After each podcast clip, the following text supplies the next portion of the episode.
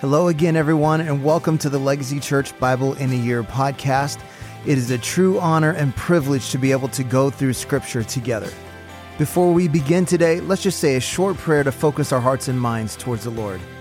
Father, we ask you today to open our ears to hear all that you want to speak to us and open our eyes to see all that you want to reveal to us.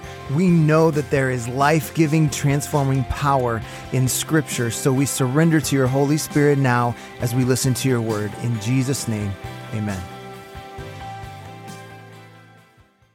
Titus 1 Paul, a servant of God and apostle of Jesus Christ, for the sake of the faith of God's elect and their knowledge of the truth, which accords with godliness in hope of eternal life, which God, who never lies, promised before the ages began and the proper time manifested in his word, through the preaching with which I have been entrusted by the command of our God, our Savior. To Titus, my true child, in common faith, grace and peace from God the Father and Christ Jesus our Savior. This is why I left you in Crete, so that you might put what remained into order and appoint elders in every town as I directed you. If anyone is above reproach, the husband of one wife, and his children are believers, and not open to the charge of debauchery or insubordination, for an overseer as God's steward must be above reproach. He must not be arrogant or quick tempered or a drunkard or violent or a greedy for gain, but hospitable, a lover of good, self controlled, upright, holy, and disciplined.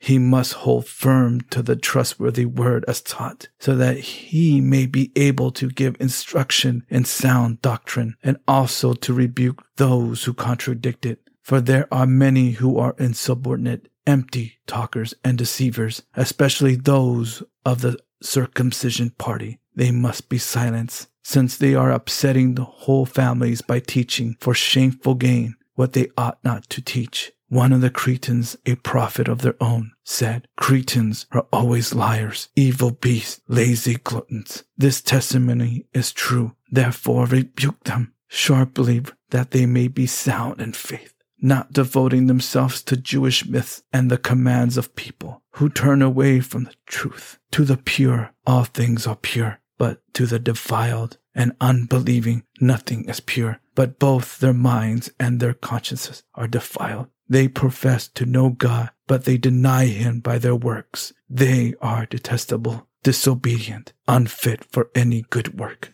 Titus 2. But as for you, teach what accords with sound doctrine Older men are to be sober minded, dignified, self controlled, sound in faith, in love, and in steadfastness. Older women likewise are to be reverent in behavior, not slanderers, or slaves to much wine. They are to teach what is good, and so train the young women to love their husbands and children, to be self controlled, pure, working at home, kind, and submissive to their own husbands, that the word of God may not be reviled. Likewise, urge the younger men to be self controlled. Show yourself in all respects to be a model of good works, and in your teaching show integrity, dignity, and sound speech that cannot be condemned, so that an opponent may be put to shame, having nothing evil to say about us. Bond servants are to be submissive to their own masters in everything. They are to be well pleasing, not argumentative, not pilfering, but showing all good faith, so that in everything they may adorn the doctrine of God our Savior. For the grace of God has appeared, bringing salvation for all people, training us to renounce ungodliness and worldly passions, and to live self controlled, upright, and godly lives in the present age waiting for our blessed hope, the appearing of the glory of our great God and Savior Jesus Christ, who gave himself for us to redeem us from all lawlessness and to purify himself a people for his own possession who are zealous for good works. Declare these things, exhort and rebuke with all authority. Let no one disregard you. Titus 3. Remind them to be submissive to rulers and authorities, to be obedient, to be ready for every good work, to speak evil of no one, to avoid quarreling, to be gentle, and to show perfect courtesy toward all people. For we ourselves were once foolish, disobedient, led astray, slaves to various passions and pleasures, passing our days in malice and envy, hated by others, and hated one another. But when the goodness and loving kindness of our God, our Savior, appeared, He saved us, not because of works done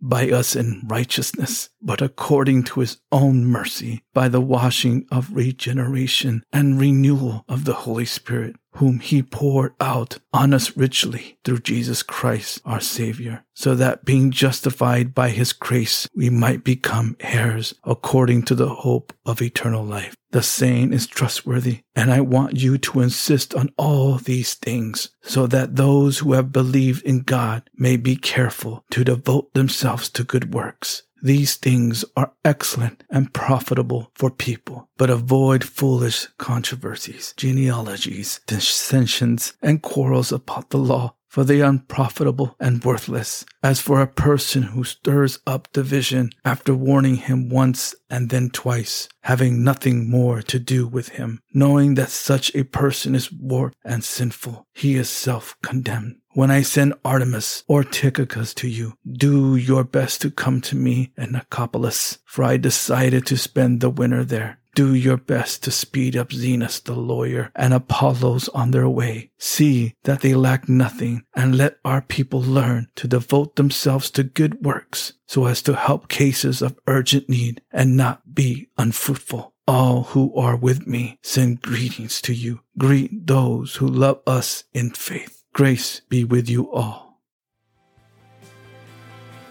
Well, thank you for joining us today on our Bible in a Year audio podcast. I want to encourage you to take what you've heard today and apply it into your life, to be a doer of the word and not just a hearer only. Remember, we are called to be disciples, not just converts. So we pray like Jesus prayed Your kingdom come, your will be done on earth as it is in heaven. That means if God's kingdom comes, then the enemy's kingdom has to go. So let's take what we've heard and what we've learned and go be a light in this dark world. God bless, and we'll see you again tomorrow.